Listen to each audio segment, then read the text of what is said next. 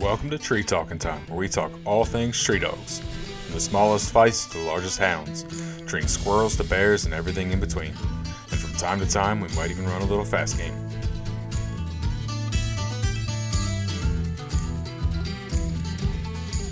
Welcome back to another episode of Tree Talking Time. Just kind of want to throw a little disclaimer in here. There is a little bit of foul language. I try to keep everything family friendly normally. I did not give my guest that heads up, so it's not his fault in any way, but just wanted to be completely transparent if you're listening with your kids or whatever and you're uh, a little bit of a little bit of language. It's not horrendous. It's not throughout the entire thing. It's just a couple times, but just wanted to let everybody know. So, otherwise, I hope you guys enjoy this one. I had a great time getting to sit down with Derril and and actually meet him. So, I really appreciate him take him and his family taking the time to let me come and visit and had a great visit with them. So, enjoy. I don't know where to begin again now. no, I understand, and uh, Uh, we'll just start off with an introduction. How about that? yeah, I'm Derril Fry, and uh, you know we're here. My son lives in Pennsylvania, and I'm here visiting him. So Yep.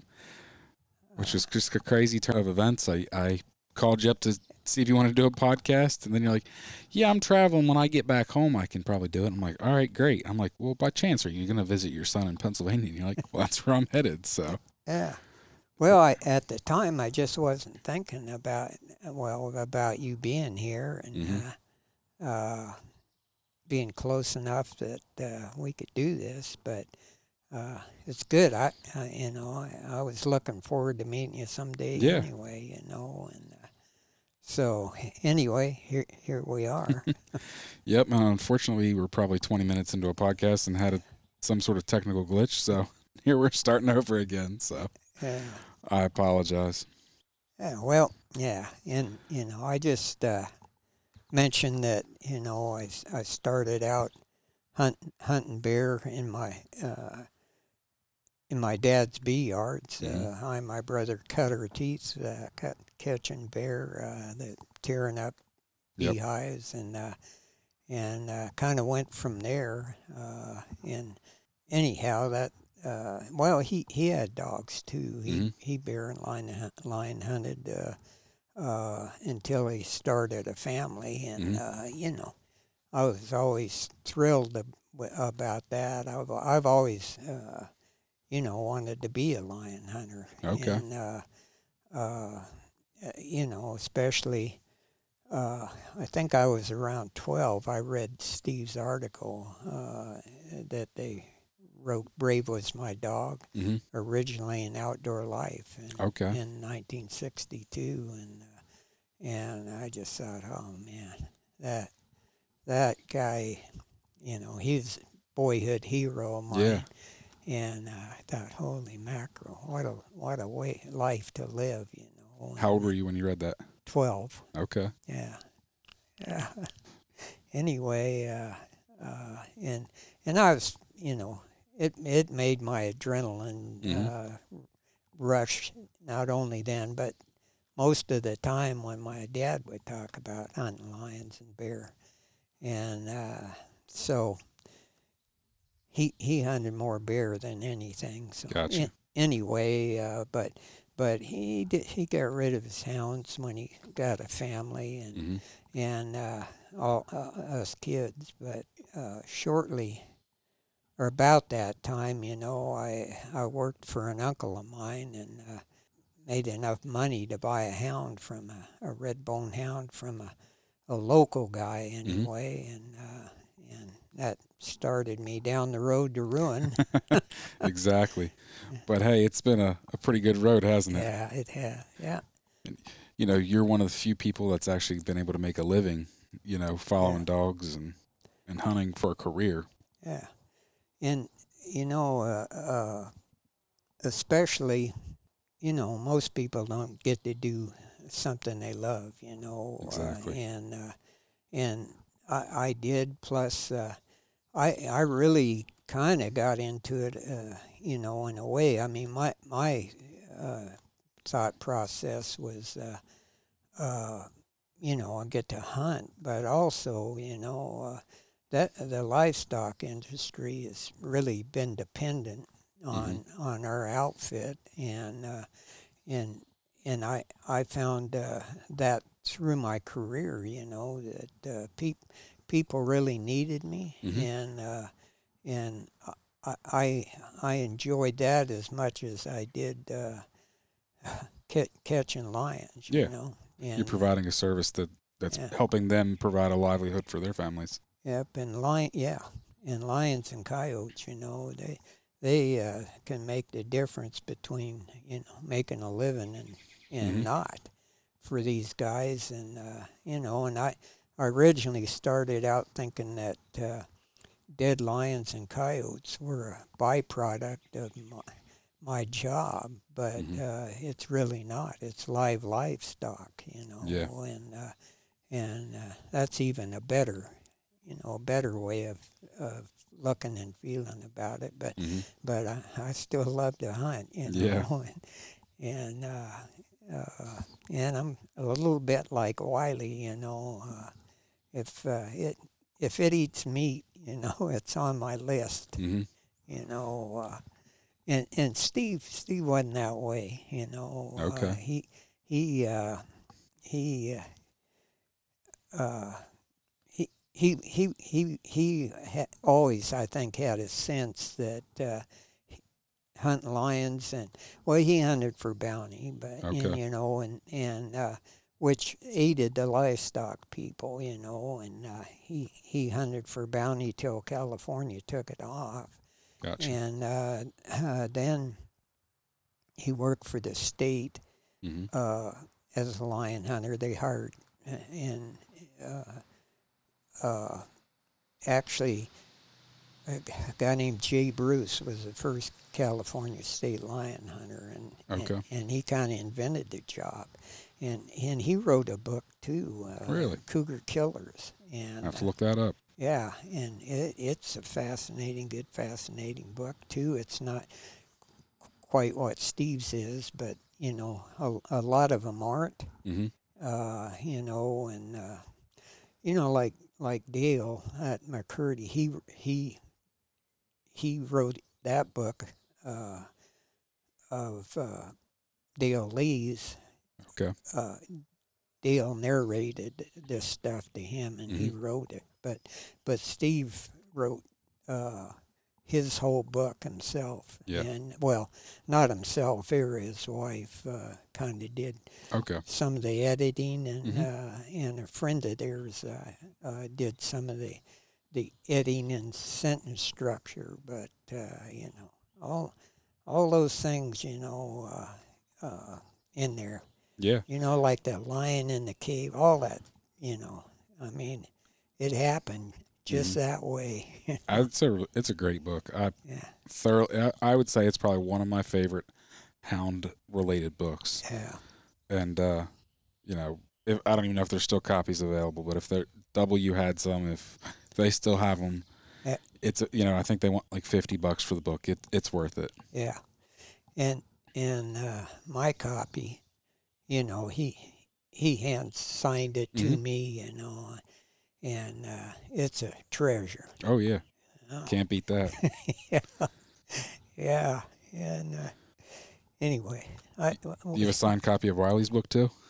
You know what? Yeah, I, I Awesome. do. But you know, on top of everything else, uh, is it a hard book to sit down and read? You know, because uh, he he you know he got he just lived uh, lion hunting and trapping. He Yeah. he just uh, instead of uh, you know, I mean, kind of kind of like me. I, I got into it uh, uh, because I, you know, I like I like dogs. I like Mhm. hunting, and uh, you know, uh, it, it's a, thr- thrill. Yeah. You know, and uh, but but he he just lived it. You know, uh, his his whole life, and uh, he he he was a man. Uh, most inquisitive man you could ever meet, and uh, you know, uh, trying to pick his brain uh, about lion hunting. You know, and we, I'd go to go to his camp. His camp was just north of me, and and at from from that Bastion Creek headquarters, and uh, you know he he he couldn't get enough. Uh, couldn't get a question ahead of him. you know, he'd say, "Well, what do you think?" You know, or He he try to answer your questions with questions. yeah, and uh, and like I say, he was uh, uh, well, he was really a great guy, but uh, you know, I mentioned Dale Lee in his book. Uh, you know, Wiley uh, went to Mexico with Dale and and uh, kind of sub guide, you know, Okay. uh, and uh, uh, the the same way, and uh, he he uh, he caught wolves there just because he could, you know. I mean, they they were uh, hunting jaguar. Yep. Uh, and, and lions, but uh, well, in that part of Mexico originally, that's why Dale went down there was for uh, lion hunting Okay. and uh, uh, then then he got to know the country a little bit, and then then they went to uh, Nayarit, Mexico, and, Mhm. and hunted jaguar and and Some of those jaguar stories are pretty crazy. Oh man, yeah, and and you know guys still are. Uh, Rocky McBride, you know Roy McBride. He he had a similar uh, kind of career as Wiley, and uh, uh, he he actually was a uh, you know college educated wildlife biologist Oh, too, wow. to- who worked for the outfit, but Mhm. uh, you know uh, he he. Hunted there in Texas in in uh, Alpine County where there wasn't a lot of lions. And anyway, he tra- he went to Mexico. Uh, those ranches hired him uh, to hunt lions and Mhm. and trap wolves and Okay. pr- protect their livestock. And uh, and uh, he's he he was a, a, a really intelligent guy too, and and. Uh, uh, he, he didn't write a book, but uh, uh, Hummingbird. Yeah, I'm just thinking that odd sound. I'm like looking around. I'm like, And I- anyway, he he uh, still does, but uh, he went to Florida on the uh, Eastern Panther Project, Mhm. and uh, he's been working on that for years. But anyway, he was he was in Mexico doing that, uh, and like I say, tra- he trapped wolves too. And uh, in fact, he he had the the last of the red wolf. Uh, uh, captive red wolves. Mhm. They, you know, they were gonna uh, at some point reintroduce them because uh, the red wolf population had got so low in in Mhm. Texas that. Uh, uh, the, the coyotes were breeding them out, so uh, he he they he, he had this uh, captive wolf, wolf thing, but they never got to reintroduce them because coyotes got so thick that yeah, uh, the reason they put them in, uh, you know, had the, uh, a bunch of them, was to raise enough they could reintroduce them Okay. into the wild, but hmm uh, the, they never got the coyote population low enough that the same thing wouldn't happen to them. gotcha. And far as I know, they're bred out of uh, existence. Any anyway, that's the sideline. But but he, he anyway he worked on the Florida Panther deal, and, hmm and his son Rocky, who uh, uh, he's in South America, Oh, wow. and uh, uh, not you. Trying to think uh, what country he's in. Yeah, that's a shame.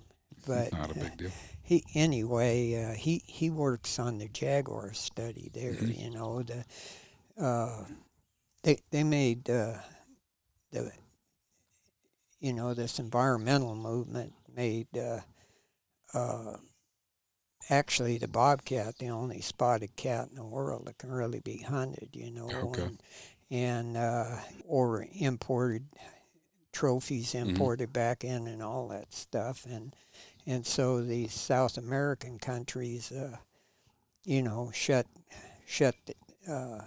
It wasn't a commercial value anymore. So Yep. anyway, now they just poison them, and, and It's a shame. yeah, and uh, even in Africa, the same way. You know, Mhm. they they can't raise livestock Yeah. a- around these predators, so they just get rid of them, and in there they they can't control their, you know. hmm I mean, No, we were talking like, you know, it's crazy how much money and time and effort was spent eradicating predators from the United States yeah, to not to not only have them come back naturally, but then to be reintroducing them or protecting them to where we can't even manage them. yeah, It- It's just it's like two very opposite ends of the spectrum, Yeah. and I th- I think the the true the, the way it should be is probably somewhere in the middle. yeah, yeah. Management, as long as you can manage it, but they they want to put them out there, and and uh,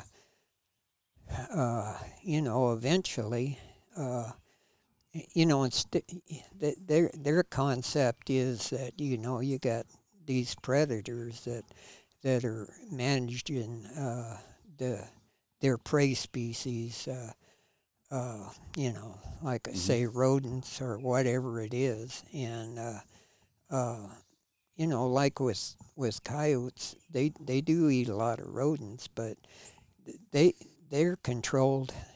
Really, the the pup survival's dependent on rodents, uh, whether it's uh, uh, well, and and rabbits, but. Meadow vole, they can have a million descendants in a year, and and their Wow. their populations cro- control more, more by their food supply and Mhm. social tolerances, just as the coyotes are. The coyotes don't manage those species. Uh, hmm uh, the the ones they take are uh, kind of compensatory losses that would die of some something anyway. Yeah. You know, uh, starvation eventually, if not. hmm So anyway, and, and they think uh, nature is uh, a series of, you know, is somebody like Mother Nature is a god that, that keeps all this thing at a level, and it it's just a series of accidents, you know.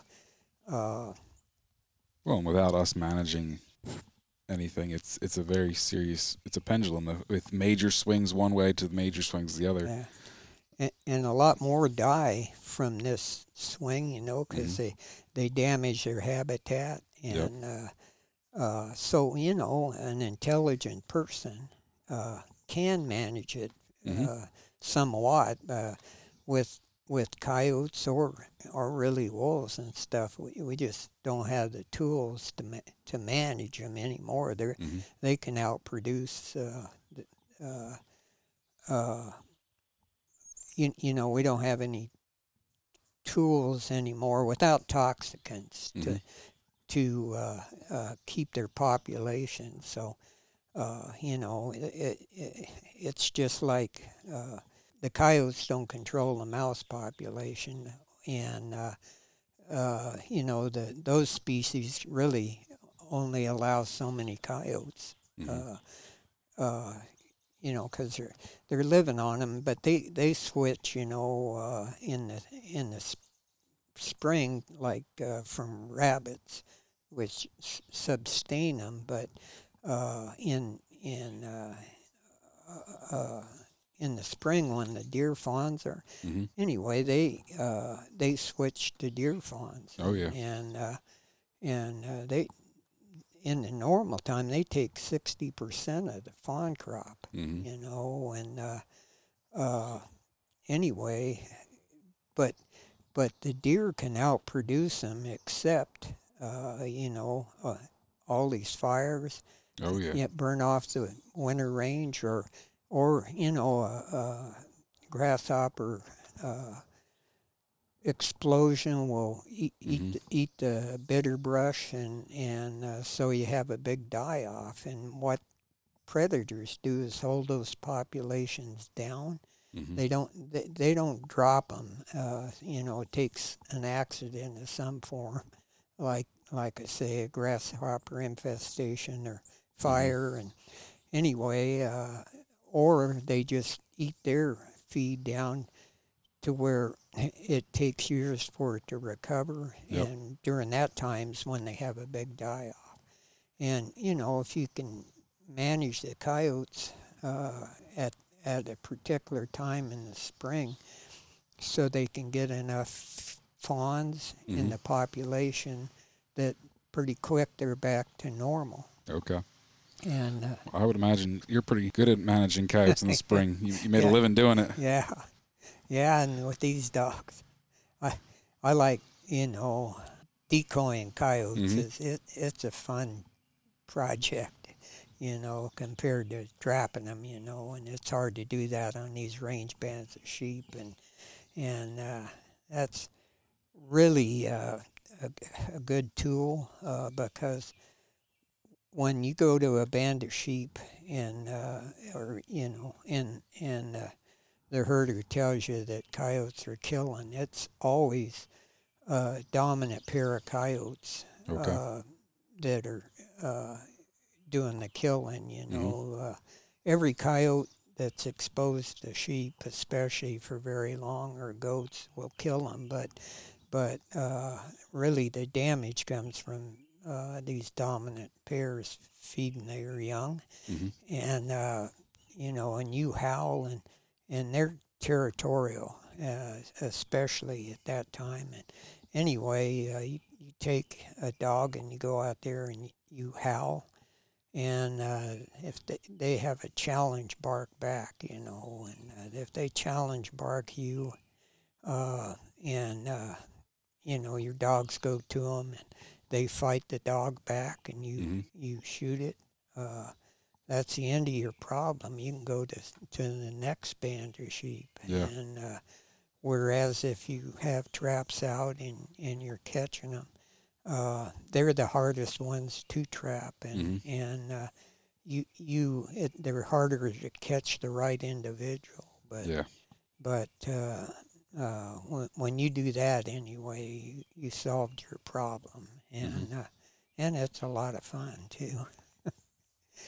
and anyway, it's been a real boom. I, I these dogs between uh, lions and and decoying coyotes Mhm. have saved thousands of dollars worth Oh, of I'm sure. livestock. And uh, What do you prefer, coyote hunting or lion hunting? Oh well, you know, uh, dry ground lion hunting's my real passion, but Figured. Uh, uh, you know, uh, that's what I want to do. You know, for the rest of my Mhm. life, however, however long that is. But Well, how old are you? I'm 73. 73, and you're still at it. Yeah, And I'm I'm sitting here looking at you, and I can tell you right now, you would outwalk me any day of the week. yeah. You are in phenomenal shape, and not to mention, you've told me some other some other accolades you have in the wrestling world. Got a world champion wrestler over here. yeah. Well, yeah. Anyway, I just You're just gonna gloss over that, not even gonna mention it. well. How many world champions have you won? Well, just just well, just two, one in freestyle and one Greco. Okay. know, but uh, Just two, you know, because winning a world championship is, is what everyone does. So just two. uh, well, I've been kind of blessed that way too. you know, yeah, that's my other passion. Yeah. You know, and uh, and I, I, you know, I'm coaching, and uh, I I do that as a I mean, uh, wrestling as a sideline, but Mhm. uh, you know, in in the same regard, I, I just love having an impact on uh, on kids' lives, you Yep. know, and uh, uh, uh, kind of the same way as uh, you know protecting a guy's livelihood or being needed, Mhm. you know, and uh, so that's why I coach, and uh, Yeah. you know, and it's even more important now that kids, you know, so many dis- dysfunctional families, and uh, Yeah. and they, you know, it's hard for them to learn a work ethic anymore. And, uh, these video games uh, occupy their, too much of their mind and their Mhm. energy. So, and anyway, uh, Well, you know, you mentioned dysfunctional families, and also tying this back into the line hunting. It seems like a lot of like the the famous guys either didn't have families or or didn't have a great family life Yeah. because they just hunted all the time. Yeah. And it, you seem to manage to do both. Yeah. Well, you know, and and and that's that's really uh, I I know because there isn't a lot of emphasis on that, but uh, Steve, uh, you know, he he had a long, happy marriage, you Mhm. know, and. Uh, uh, and and so did Wiley, Mhm. and uh, they their wives just got used to him being that way, you know, and Mhm. and uh, Steve's the children, you know, like I say, that that's part of it. They, you know, that's part of today's problem. There's not enough fathers in the Mhm. home. Yeah. You know, I was able to take my kids with me a lot, and uh, and uh, you know they and most of them wrestled too, so they Mhm. stayed out of trouble. uh, trouble when I wasn't, uh, you know, there all the time either. But uh, you know, like Jack Butler, we were talking about him, and uh, he he uh, his wife stayed and cooked. You know, he was a guide, and Okay. uh, and uh, Steve said he caught a thousand lions for clients. You Wow. and uh, It's a lot of lines. yeah, he he took uh, you know a lot of Hollywood guys and uh, uh, and women, you know, uh, uh, and, his his wife uh, uh, stayed in camp with him, Mhm. and uh, but be honest, I don't know if he had any kids. Gotcha. Uh, Vera, uh, not Vera, but uh, Alta was Wiley's wife. Uh, he took her one time when they uh, went to. He he went stayed with him for periods of time and hunted with him and learned all the stuff you know anything he could from from Jack Butler and uh, uh, and anyhow uh, he he uh, uh, one time passing through he took uh, Alta with him and they stopped there. She was telling me this story, or actually, she was telling my wife, but she said, yeah, she was drunk when we got there and stayed drunk the whole time we were there. Uh, but anyway, that's just w- one of those things. But uh, Mhm. yeah, I'm I'm proud of my family, and uh, Yep. you know, I I I look back at times, and uh, uh, I think I even mentioned it in the in the that uh, Warriors of El Gato that I Mhm. wished I'd. That's the only thing I might have regretted over the years. I didn't spend as much time with my kids as. Uh, Okay. uh, but I had good kids, so yeah, so they definitely. they turned out good, and uh, hmm and and my brother too. His son Mhm. Garrett, you know, that guy is a hunting fool. you know? Yeah, he's he, he he's guided uh, mostly. He worked for the outfit a little bit, but uh, you know, Let's talk a little bit about the outfit. yeah, So the outfit. What what is the outfit? yeah.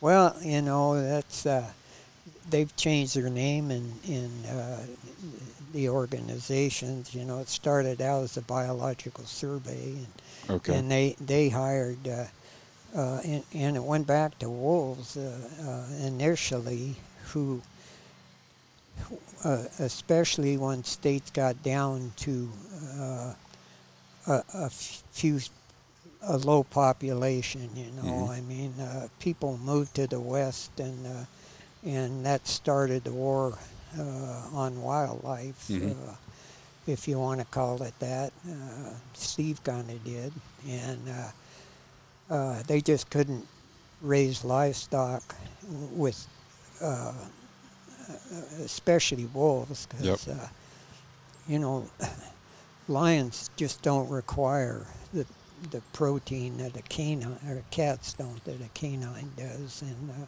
especially a, a, a litter of six or 7 Mhm.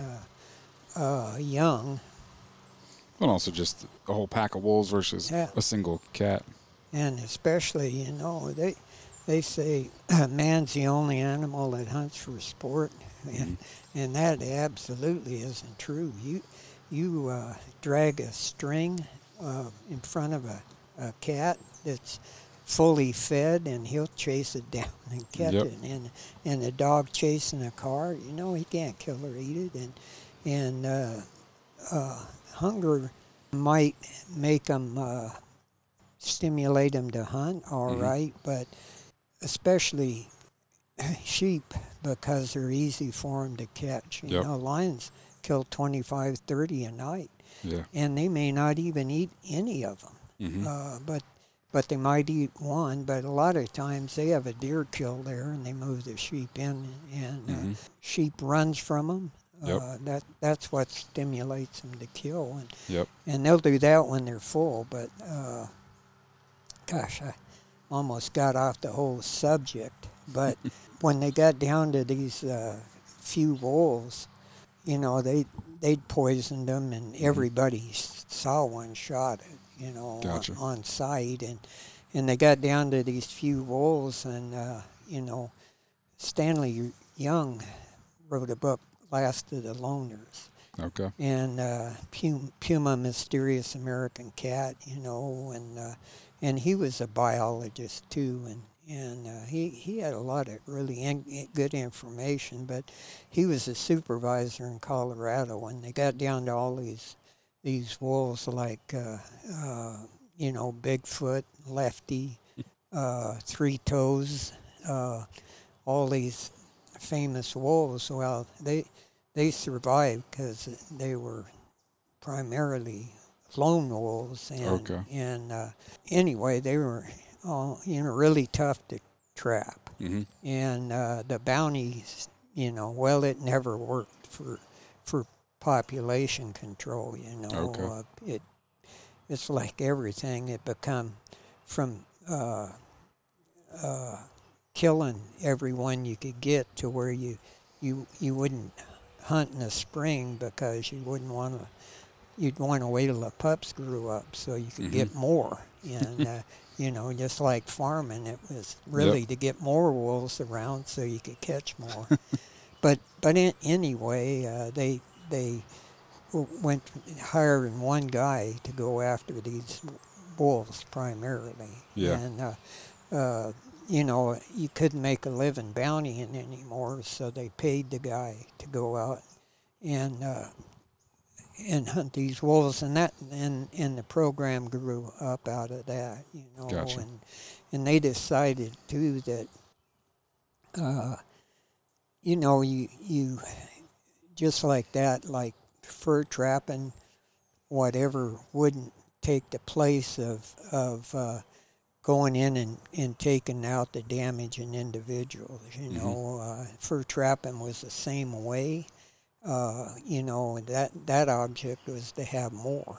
Mhm. You know, not not to drop the population. And and when you go in and, and trap and lower it uh, to where they were hard to get, you'd move to another area. So Mhm. so anyway, they you know, and, and plus they could control this guy and how he operated, Yeah. and and uh, uh, instead of the the livestock producers, you know. Uh, you know, they they'd kill every single one Yep. constantly instead of removing the damaging individual, and so that that's how our agency grew out of it. And we were under the Fish and Wildlife Service uh, from the Biological Survey and Agriculture to to the U.S. Fish and Wildlife Service, and, and that's where they were at when I went to work for them, and uh, we were there, uh, you know, ten or I was there ten or fifteen years, and we switched to the Department of Agriculture, Mhm. and uh, yeah, and we we've we've always uh, up till that time when we were at the Fish and Wildlife, we were, we were called uh, Animal Damage Control, and, Okay. and then we switched to uh, Wildlife Services, which Mhm. is what it still is. But uh, anyhow, that's that's when you know the the period you know from uh, the late '40s to to the '70s is when Mhm. uh, uh, most uh, you know the, the the famous lion hunters and Yep. and noted ones well and the unnoted ones Mhm. that really Oh, I'm sure there was a lot of Yeah. unnoted ones. uh, but th- that was the heyday, Mhm. you know, of uh, of the government hunter. Yep. You know. And the funny thing is, is it's actually still a position that exists. I've got a friend that in West Virginia that he does it. Yeah. Now, I mean, he he doesn't have some.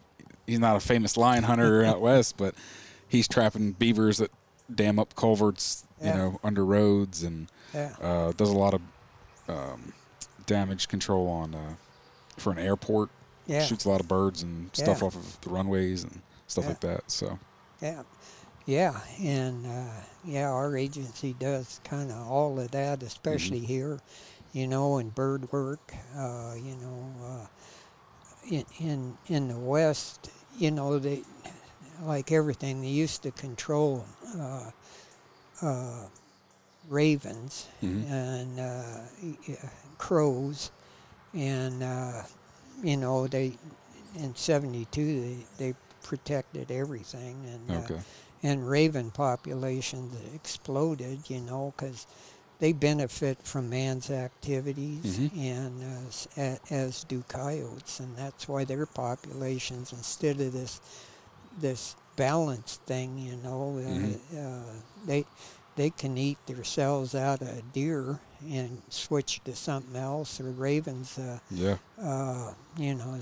they're nest predators and uh, sage grouse and uh, you know they're ground nesters and and uh, you know they uh, anyway ravens prey on them and, and there's a big program uh, to of raven abatement but okay, but for years they did nothing but just Mhm. let them multiply and Yep. uh, and made you know chukars and and uh, sage grouse in our area, sharp tails and and I've worked on a few of those projects, uh, sandhill cranes hmm of, of of all things, you know.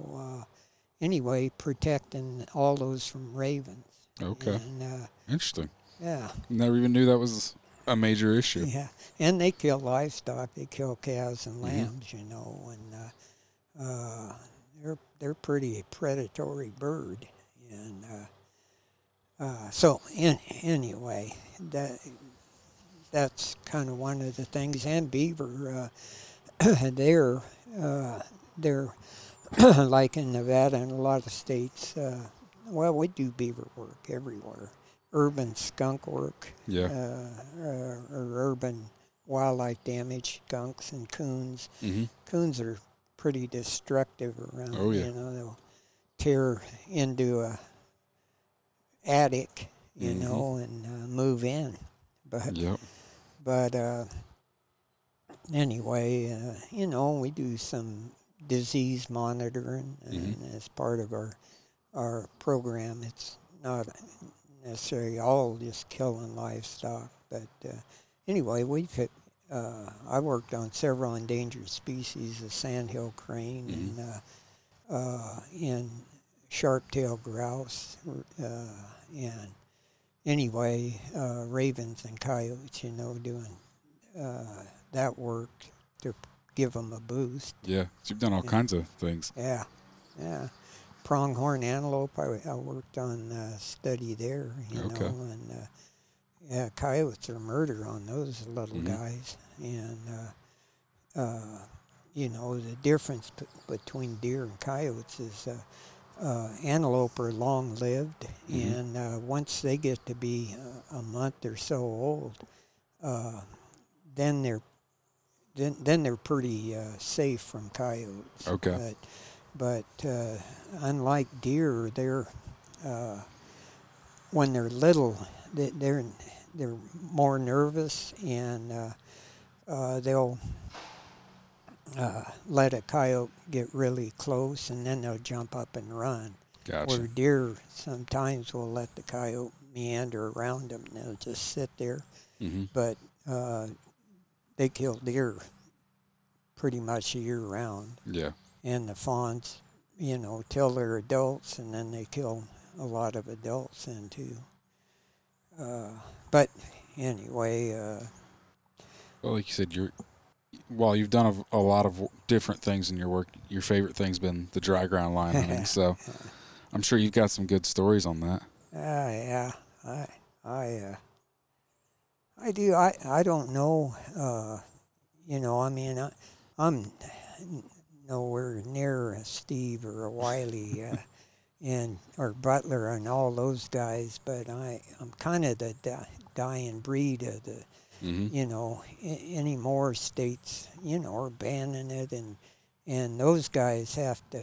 They have an even harder job uh, with with that. You know, a lot of them have to have a kill verified by a game warden, and you know, in Nevada, you can still, you know, uh, you go around these range bands of sheep, you know, and and uh, uh, uh, th- those herders, uh, they see a camp tender once a week to get provisions, Mm-hmm. but uh, you know that's the only human they see, and and uh, lions can be killing on them for a, a week. Uh, Yeah. you know, kill kill a hundred sheep in that period of time, in between, you know, and uh, and but but I you know I go around and check with them Mhm. uh, on on these mountain ranges. I and uh, so we we kind of cut that time in half. Uh, you know they're they're on the schedule uh, Okay. every six days, so I I I see them every third day Gotcha. and uh, but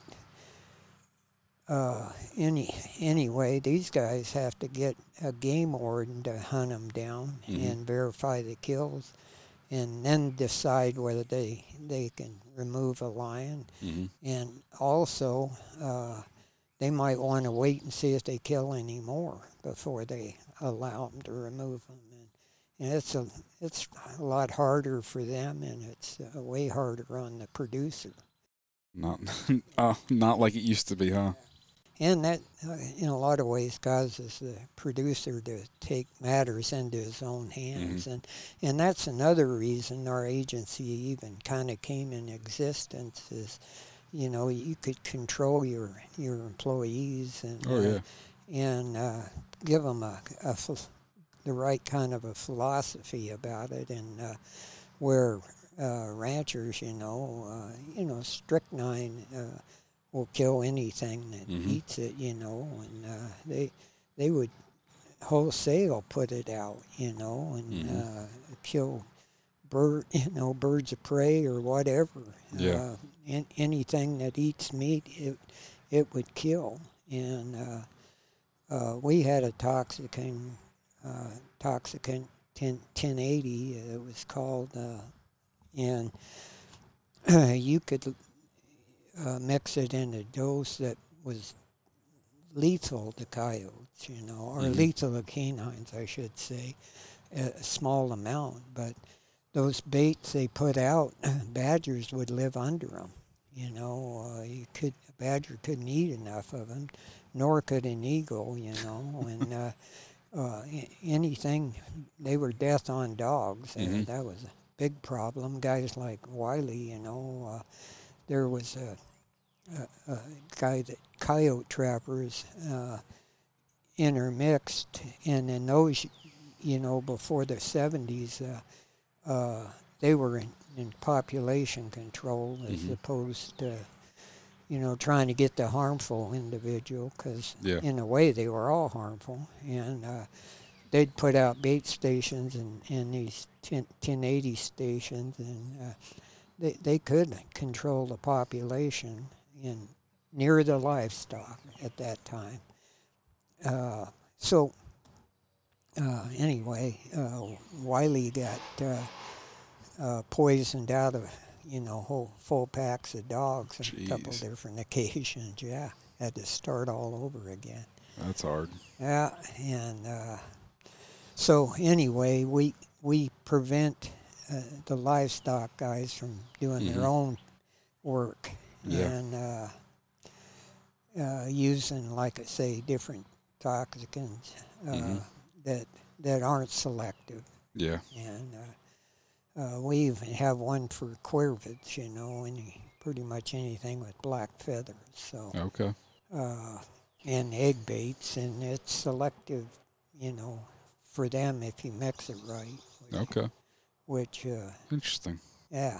So, in, anyway, uh, I kind of lost my. Oh, well, with the outfit, those, those kinds of, you, you know, those uh, people, Charlie Tance and Steve Mathis's, and oh, Jay Bruce. I don't know if I, he he he wrote a book, uh, it's telling you Cougar Killers, Mhm. and uh, he was the first California state lion hunter. He Mhm. kind of invented the job there, Yeah. and uh, uh, at one time, he of course he was the only one at that time, but uh, he was the first, and Steve was the last one hired Okay. and uh, Steve, uh, he he kind of idolized him. He went, he went. He I got some pictures of him and and uh, Jay in his in his later years, and uh, he uh, anyway, him and Vera went, took pictures with him and stuff. hmm Doggone that that Jay, he had some experiences that are related in his book, but he he he uh, lost an eye Oh, when he was young, and uh, he he hunted alone all the ninety nine percent of the Mm-hmm. time, and he hunted on foot.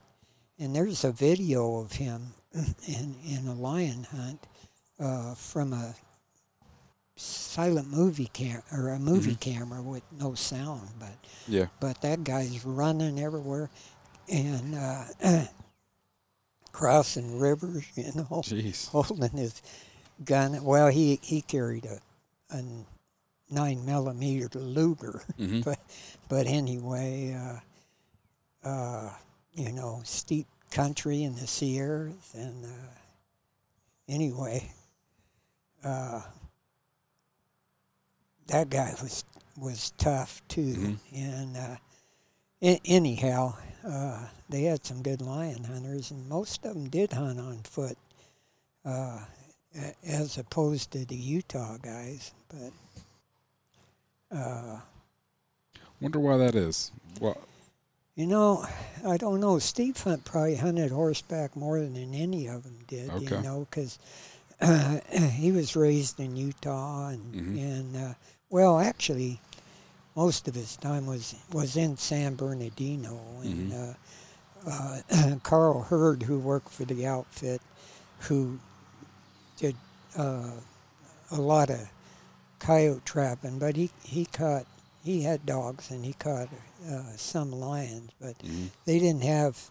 I know there was a lot of lions there, but he wrote a book too, and and uh, there there not a there's not a lot of uh, you know mention in there of of dogs and lion hunting, but he has Okay. some pictures of them and uh, uh, and uh, Steve kind of got exposed to him, but he also there was a guy in town that come from New Mexico that had a female hound and a and a pup of hers, and uh, those were the first hounds, real hounds that Steve. Anyway, Steve got. Uh, that Steve knew of, you know, Mhm. like I say, they moved around to mining Gotcha. towns uh, all over the West, uh, and uh, uh, for whatever reason, he anyway he went to school there, and hmm and that's uh, uh, where he was diagnosed with a heart condition that he didn't have, and, uh, uh, all of that. But uh, that guy uh, had a, red and white female hound that that he got from Ben Lilly Okay. and uh, and Steve uh, and and a male pup, and so that guy bred those the female to her male son, Okay. and uh, that uh, you know, and and Steve got his first hound from him, and uh, then people, you know, told him, well, you know, they're inbred, they'll be nut, you know, uh, you know, probably blind and Yeah. and all this kind of stuff, you know, and and Steve went to him and he, you know, the guy said, no, no, you know that that kind of stuff only comes from multiple hmm uh, you know, and it only comes that those dogs have that weakness in them anyway. And and so he was one of the first guys that I know that line bred dogs. You know, Okay. he uh, pretty much line bred uh, uh, from the the original dog on, uh, Mhm. and and he relates in his book about the distemper and getting the the other dog crossed into it and stuff like Mhm. that. But then then uh, you know he line bred his dogs from then on, and and uh, and that's why they were the same color, you Yep. know. And uh, he, you know, he told me originally that he didn't he didn't breed for that color or any color because he thought that was the the way all these lines of coon dogs were ruined. Okay. breeding them by color, black and tan, or Mhm. red, or registering them that way, and Yeah. on- only being able to register the, them and only being able to breed a dog of the same color, Mhm. you know, and that kind of stuff. So, anyhow, uh, he it th- that color and the qualities that he wanted in the dog were locked together by Gotcha. line breeding, Mhm. and uh, uh, and oddly enough, he had the most cur-looking, you know, hounds that. Uh, Yeah. uh, you know, and I, I got dogs from him, and, and they were kind of uh, tended to be more that way. Gotcha. And uh, and like like curs, he, he could use them for decoy dogs. You know, Okay. in his in his later years, uh, uh, when he went back to work for the Mm-hmm. outfit uh, as a supervisor, and. Uh, uh, anyway, he he uh, had a real affinity for his dogs, and Yeah. you know, and a lot of a lot of those guys, uh, it was a tool with them, Mhm. and uh, they had to, you know, they had to have a knack for knowing a dog and knowing the traits they wanted and things like that. But but with these curs, you know, uh, I mean, a lot of people tried crossing hounds and shepherds Mhm. in the hope of getting a smart hound Yeah. or a handable hound and and things like that for like decoy work. Shepherds really learn it quick, hmm and uh, they learn also that if they go out there to that barking coyote, he'll chew on them all the way back, and Yeah. and you're where the action is. You shoot it, Mhm. and uh, so they quit going out. And They don't have uh, that stubbornness and Yeah. gaminess of a, of a hound. So, you know, and these dogs do, and they figure out uh, that's what happens, and I'll, I'll keep doing it. But in anyway, uh, uh, you know, you can just handle them better around livestock, and hmm and plus, you know, you, these dogs, uh, you can raise them in the house, and Yeah. and uh, you know, they'll play with your kids and Mhm. and uh, all of that. And anyway, you can you can really, uh, y- you know, a lot of people, hound guys think you, you can't be a they can't have a hound for a pet Yeah. because they won't want to hunt. They want to be with you, but hmm but these dogs got a prey drive out of this world. And, Yeah. and uh, but uh, hounds hounds do too. That that's Mhm. just not that's not true about hounds either. You Yeah. know. And Steve, Steve, he, he never had very many dogs like most of these guys. And uh, uh, I would have thought he had a lot. Just yeah, typically guys that kind of form out their own line of dogs or their own breed of dogs, like yeah, typically just have a, end up having a lot of dogs. yeah. No, he he usually had three or four. Okay. You know, uh, jaguars wiped him out of. You know, he had more jaguar hunt, uh, hunting than that. hmm So how did you meet Steve? You know, uh, uh, he he uh, when he quit jaguar hunting, he, he never liked it down there, the humidity and and uh, and all of that, and and uh, eventually. Uh, he he had some years in with the outfit, so hmm uh, uh, they hired him back as a supervisor in Mhm. California, and and that's kind of where I, I I met him when I when I uh, worked for Ray Rawls and and uh, uh, sub guiding for him. Uh, Steve got a hold of me about doing a going to work in California lion Okay. hunting and uh, doing that depredation work like like they were doing it and and uh, for the state and and uh, so he uh, recommended me for the job. Well, he called me if I wanted it. So Mhm. so anyway, uh, I I went over there and and uh, uh, they put me to work trapping coyotes until uh, uh, they got this project going and and uh, the legislature blocked it, so they never had this uh, lion hunter position come up at, Gotcha. at that time, and later on they did. But Mhm. but anyway, he, uh, uh, you know, that's uh, kind of how I met him. Okay. I, uh, I, I actually uh, uh, went down there one time uh, over to the coast where he was at. Anyway, I, I, I met him. Uh, kind of there, but but anyway, it was Mhm. when he uh, uh, was still working for the outfit, and uh, uh, horse kicked him loading a bear and and uh, busted his from split it lengthways his Jeez. femur from his knee to his hip. Holy smokes.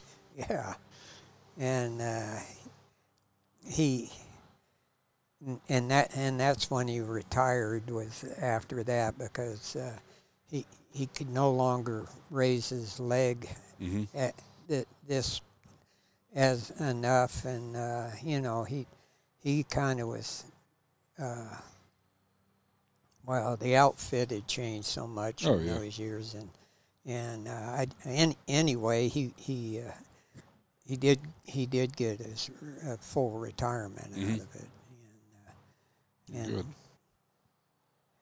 Well, like I said, with a, a life of you working for the outfit, I'm sure you got some good stories for us.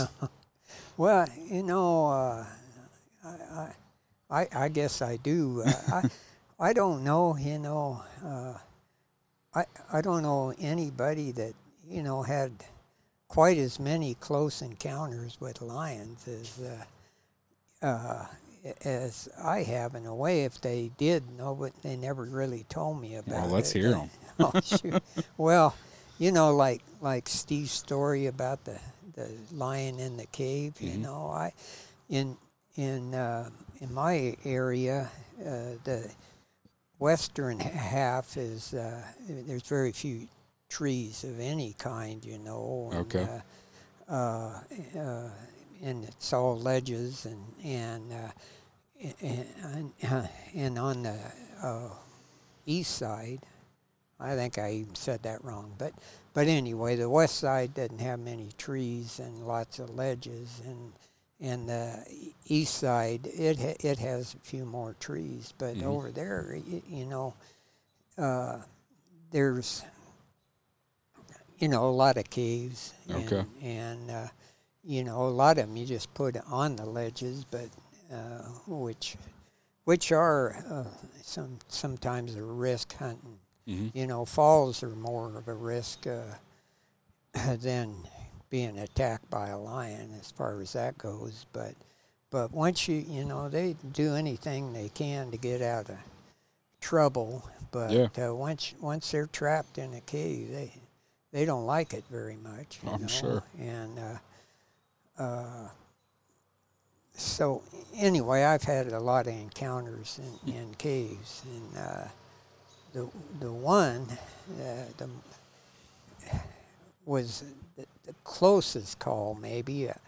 Uh, I, I got a call about uh, lion killing calves on a place. Anyway, I went out there and and uh, they trailed it into kind of a big boulder pile, and uh, this huge rock had split in half, and uh, anyway, big boulders. But to begin with, when I went there, uh, there was a, a Mexican family living there, and uh, they had a dog pen, and uh, they said this lion had been trying to get. They had two Rottweilers in there. It said the lion was trying to get in there. Jeez. And anyway, I made a circle above and found his track so I could see where he was bleeding a little bit, and uh, and plus, I, I could see it was pussy blood. Mhm. And and when he got to that cage, he did rub up against it, and there was blood there. What they didn't lick off, the dog. So I thought that that was strange. Mhm. And uh, anyway,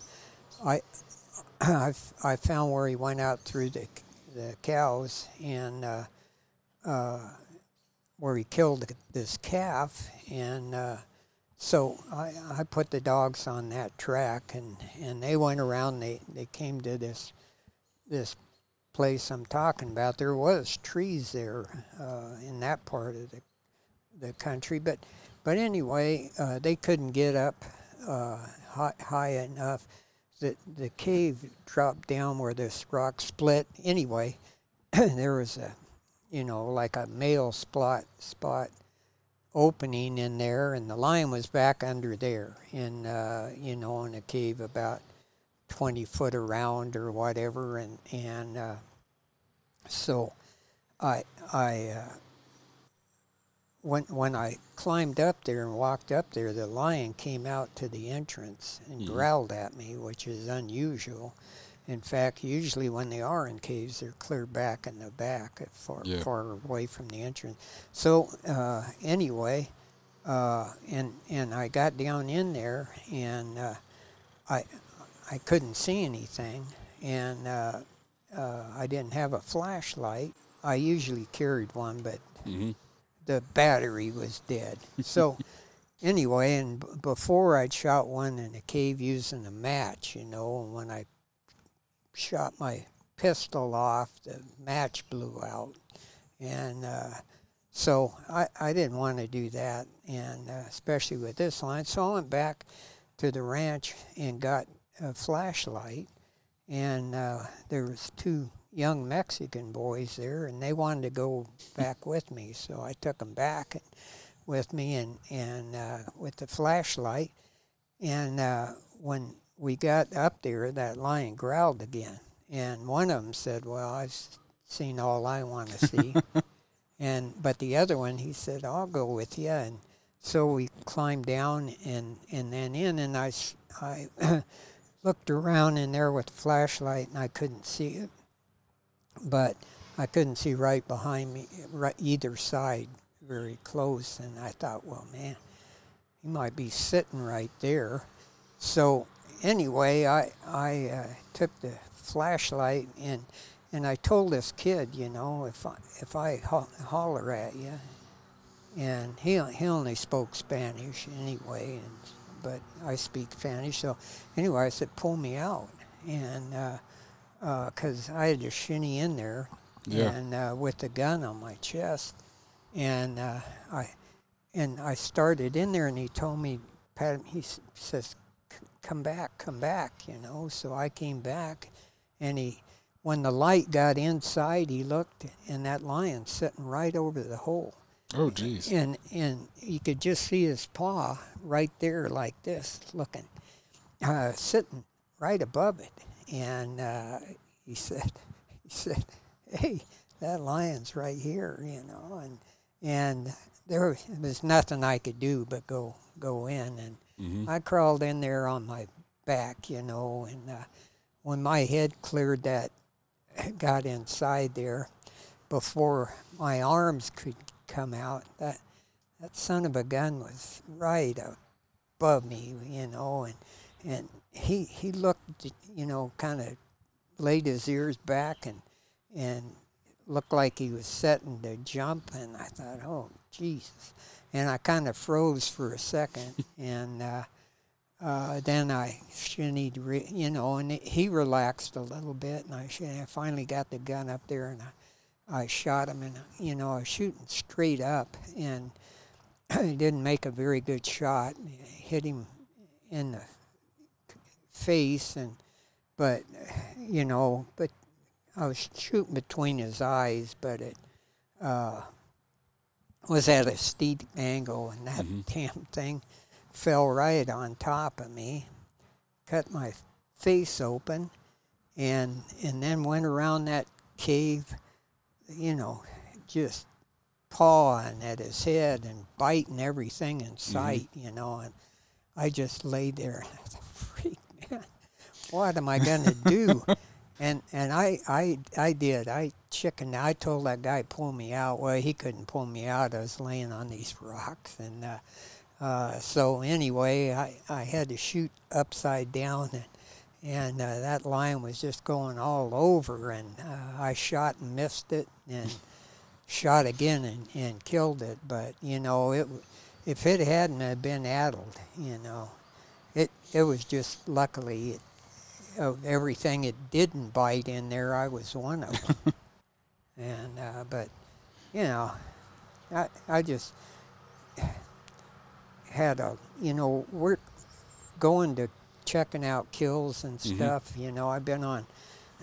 you know, uh, I'd I'd be walking around looking at tracks and going here and there. I've walked up on a lot of them, you know, and a couple of them. You know, I was going down a ridge one time and on the, and uh, a lion had a deer kill in there, and the dogs had dropped down below this ledge and were were underneath, you know, uh, but they, they really hadn't opened yet. Uh, but I knew they they were on a lion, and I come around the this little ledge, and there was a, freaking lion sitting on that deer kill, and uh, he he didn't want to let it go, you know. He he humped up like a big house cat, you know, and I thought, what the hell?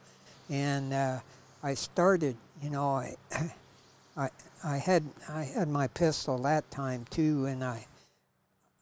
Uh, no, no, I had my rifle, and I carried it kind of like a backpack, you know, so my hands were free. And uh, a, a lot of these times, I go go to these sheep camps, and uh, you know, I just drive close and walk in, and I don't have my horses, but I always have my dogs. So. Yeah.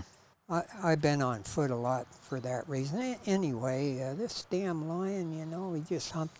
He wasn't going to let me take it away from him, Mhm. and uh, and uh, so I started to ease my gun out and blast him, and uh, uh, th- those dogs just open like that and come roaring up there around, and and uh, he he waited a little bit before he ran, but he wasn't going to let them have it either. So Yeah. away, away he went, and I caught him. But I, I just walked up, you know, close as you and I to, to lions on kills, you know, that you you just don't see.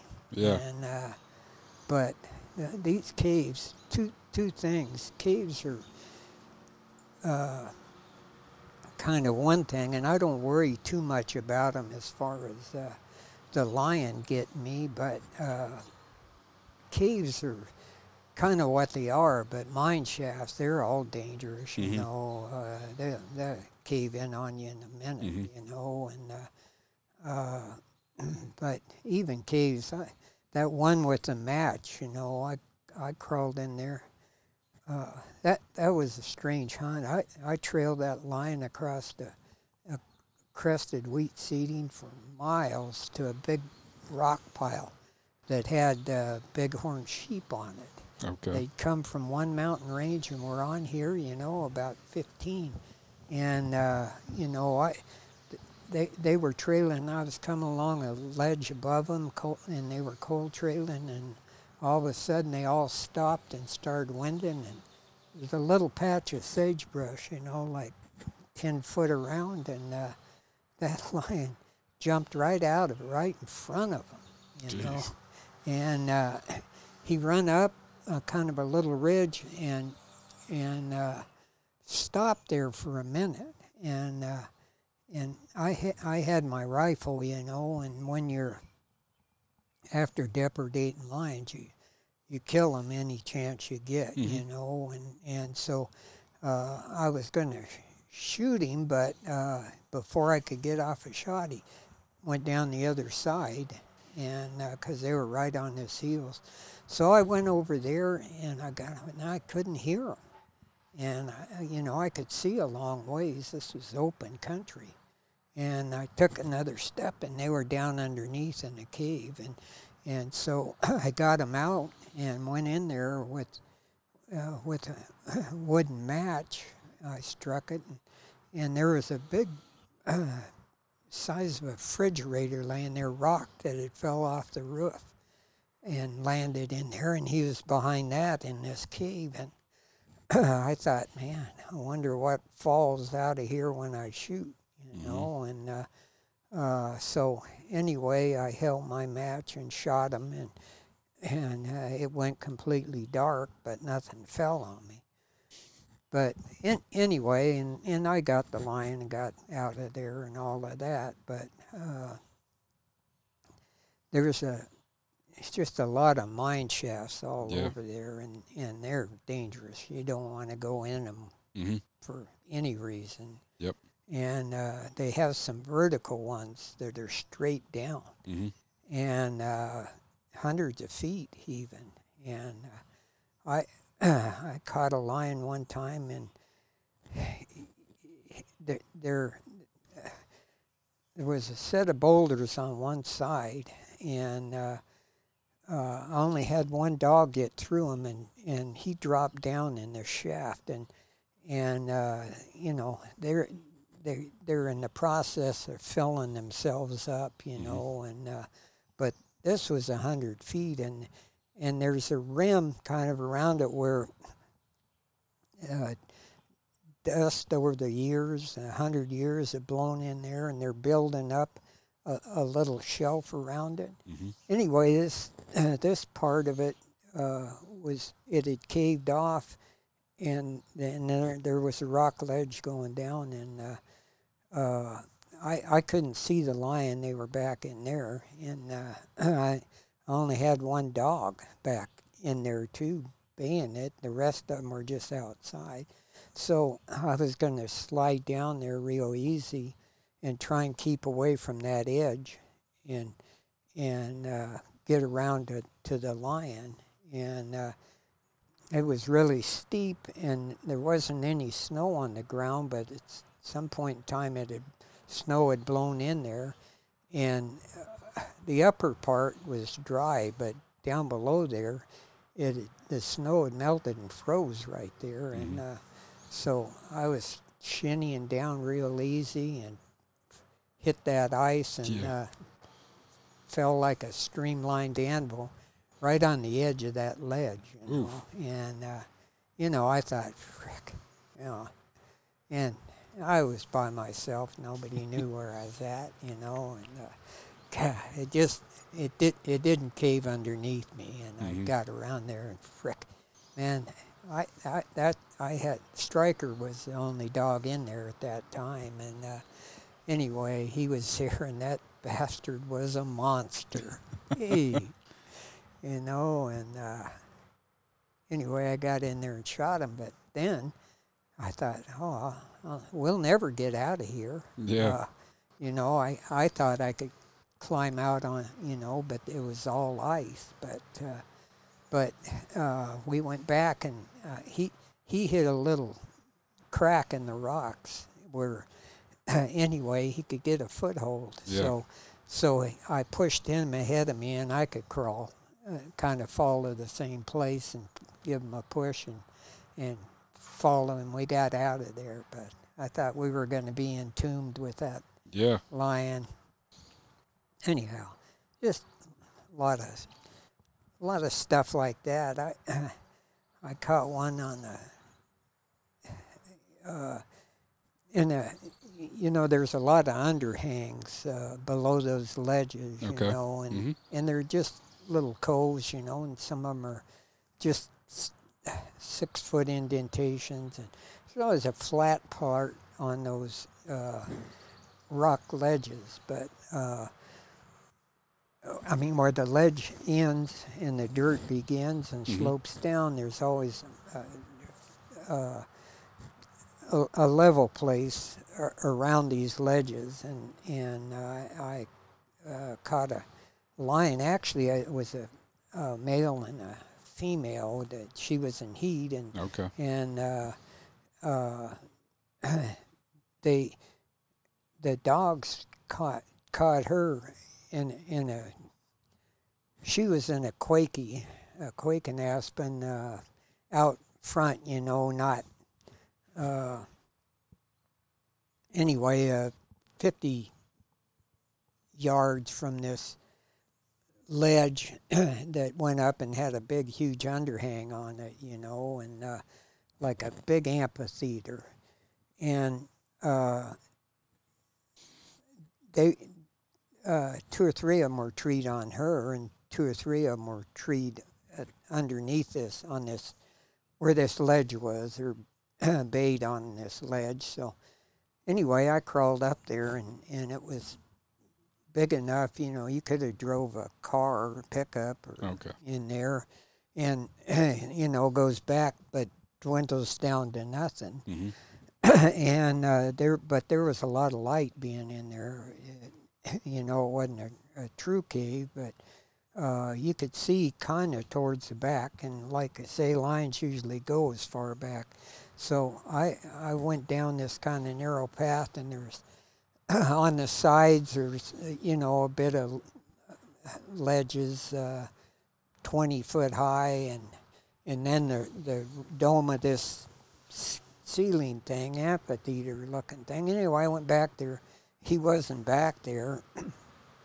so I I came back down, walking back down, and and uh, you know I was looking both sides, and I looked towards the front, and I see dust shining in the sunlight coming down off the side of that ledge, and and I stepped up a little bit this way, and, and I see that damn lion was scooting right towards the edge, like, like that, right in, right by the entrance. And I thought, damn, you know, and they usually don't, you know, ambush deer or anything jumping off of ledges like they show in the movies, Mhm. but but anyway, he had something in mind, you know, and I I was able to get across from him on this other ledge on that side, right straight ac- across, you know, and he he was sitting there, you know, just looking at me, and uh, I thought, God dang,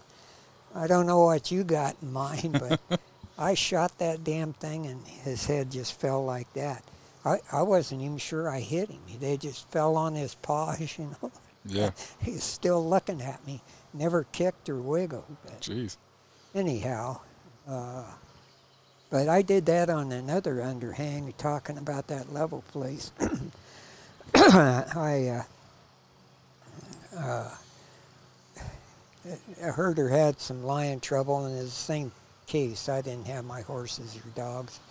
Anyway, he he told me where the kills were, and they started trailing down a big draw and went way off down there, and and uh, I I uh, you know was going along, and and they were gaining ground on me, but they turned and headed back, so I cut across, and by that time they got to another set of ledges, and uh, it started out, of course, as nothing, but got a hundred feet high, you know, uh, as it went along up that draw, and and when they started around the top, ledges uh, lions will walk on the edge of a uh, those big ledges, uh, you know, four or five inches away from the uh, actual drop off Yeah. and follow, you know, follow them all the way around, I suppose, so so they can look off one side. But dogs trailing, you know, they can get reckless, you know, Yep. if they stay too. Well, dogs in general just don't have the same Yeah. balance. Yeah, and uh, this lion, that, that's what he did. But instead of going back over and climbing up on the ledge, I walked underneath, and uh, I uh, I had my rifle that time, and uh, I I just had a bunch of younger dogs, and because well, I just did, and uh, I didn't know I was going to be lion hunting anyway. so uh, I, I loaded my gun, which I normally don't do till I get to the tree or the ledge or whatever. But anyway, uh, and and was carrying it like this, and uh, uh, going around that, and uh, they were up above me, and they were getting this track pretty good, and and they kind of stopped and were being a, a little ahead of me, but anyway, around this crack in the rocks and stuff. And I walked around the corner, and that lion was sitting there, and I had him blocked, you know, and he had his ears laid back, and his tail was whipping like that, and I thought, geez, man, you're mad too, and uh, I I thought, well, heck, step out of his way and then I thought, well, hell, I'll just shoot him, uh, you know, because I had these young dogs. And uh, so I got my gun out, and I forgot I loaded it, and I jacked a, a, a live round out yeah. and put another one in. I had a lever action, and, and uh, just in a few seconds, it took that lion, changed his mind, and he jumped straight in the air and hit that crack, you know, because it was 30, 40 feet up there.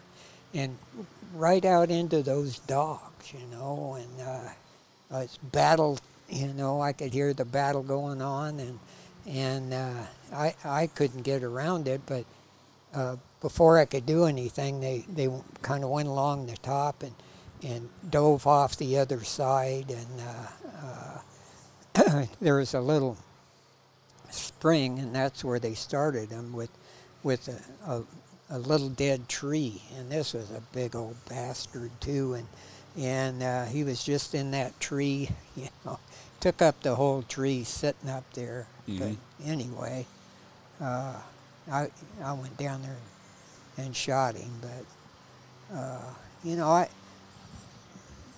with the pair of lions, well, another time uh, I was on the reservation of Owyhee hunting, and uh, and they don't hunt their lions any anyway. But the, the, the, this lion was killing. Well, when I got there, it was a pair of lions the okay. same way, and uh, I I saw uh, going out there were lion tracks in the dust on the road. Mm-hmm. I saw there was two of them, and uh, so uh, I didn't I didn't, you know, I just stopped my pickup, and uh, I, I could see a ledge starting there, you know, going around on the on the river, on the Owyhee River, and uh, uh, so I thought I'd walk over there and see if they went down and followed the river, or where they went up on that ledge and went that way, uh,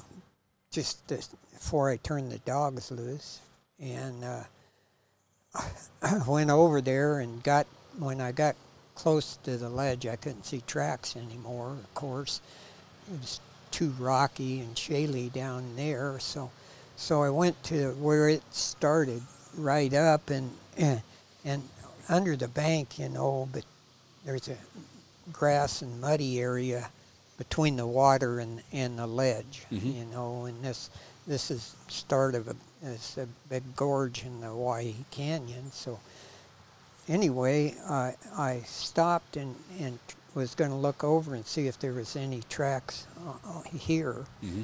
un- underneath there on on that dirt and uh, or mud and uh, I I really couldn't see anything, you know, and and I stopped and uh, a lion come walking out right underneath me, and but looking across the river, and there was yeah. a patch of willows there, and uh, it, it turned out to be the female, and she walked out till she got about even with me, and was looking over there, and you know now I realize the sound was bounce, bounce over their heads, mm-hmm. and and because they were kind of under this lead, and and bouncing back from across the river. Yeah. And uh, and it was about 30 feet wide there, you know, and uh, uh, so and she's looking over that way, and uh,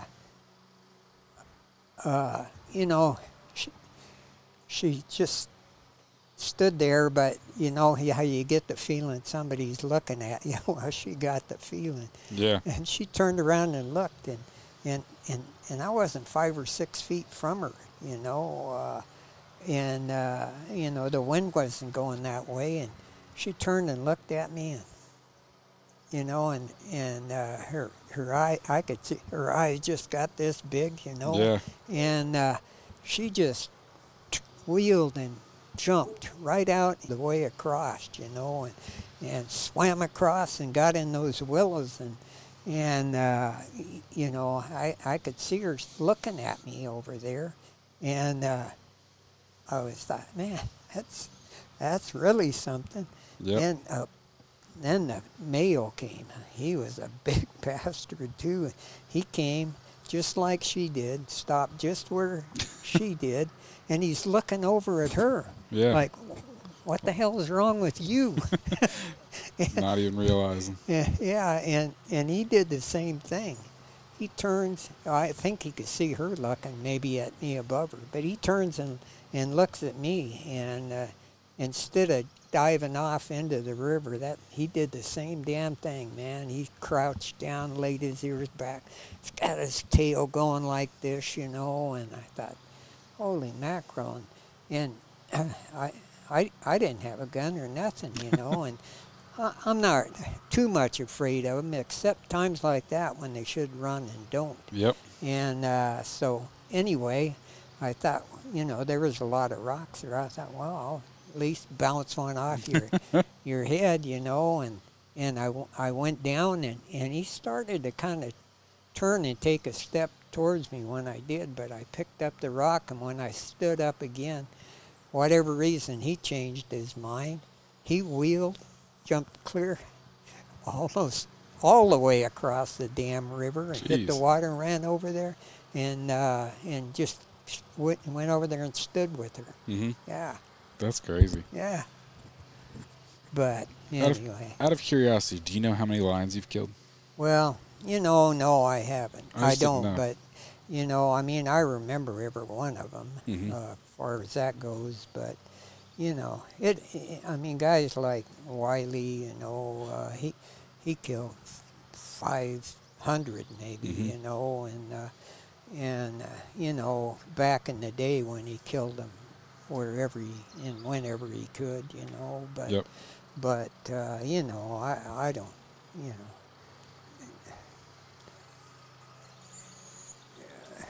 You know, I I had some years where I got twenty a year, Mhm. uh, more or less, for ten Gotcha. years, and I, I'd say all told, two hundred or slightly less, you know. Okay. And com- compared to the the real guys, you know, that you know, f- four or five hundred was a lot for, for a government hunter on, Yeah. on lions. My, uh, Well, like you said, you did a lot of coyote work too. yeah, So Yeah. not, not like you were just solely a, a lion hunter. yeah, and I I did it when when you they they were had to be killing, you know, Mhm. and uh, uh, so anyway, just over a long period of time. Yep. But, but you know, I've had a lot of good experiences, especially since I got these curs. You know, uh, Mhm. they're they bond with you, and they're just Yep. fun fun to deal with, and and easy to well, not super easy to deer break like some, some people claim, but they're easy to. And, and they're really good to handle around livestock, which has Yep. really been a benefit. Yeah. You know. Especially for what you do. Yeah. Wiley, you know, Steve handled his dogs, you know, like kind of like I do with with these curs and and Wiley, you know, I mean, uh, he he just uh, couldn't.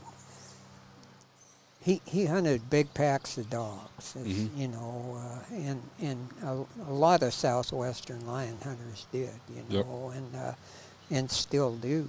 Uh, but you know he to to like load him up uh, in his, uh, you know, he had a pickup and horse trailer Mhm. and a dog box, and he'd go get him and grab two by the collar and take him over and and put him in. You Yeah. know, he, you know, and and you know, I can just go open all the pins and. Uh, uh, let them all out at once. and Yep. Put them all in at once, you know, and uh, uh, but anyway, Wiley and, and Wiley didn't have a, a big handle on him, and and he told me, yeah, you get, you know, you get a better chance with all these dogs. Uh, you know, sometimes I caught two in a day, you know, and uh, two different lions, and you know that weren't together in a day, and. Uh, uh, uh, a, a f- a friend of his stopped by that w- worked at a mine up there and uh,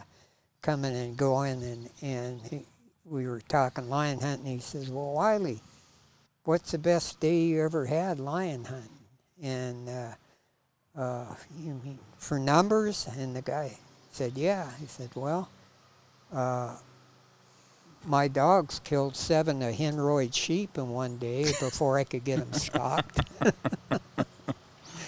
and that, that, you know, I don't know if he's exaggerating or not, but they, they would, you know, they're, they're kind of the same way, you know, those damn lambs especially, you get about half grown and they'll be laying up in the shade and you come around the corner and with your dogs and, uh, damn, them things would jump up and run and Yep. they're a temptation, but Oh yeah. these dogs, you know, you, you they learn pretty fast uh, to leave livestock alone. Well, good. Uh, anyway, that uh, you know actually has been a part of the benefit. I Mhm. I don't get in trouble. Yeah.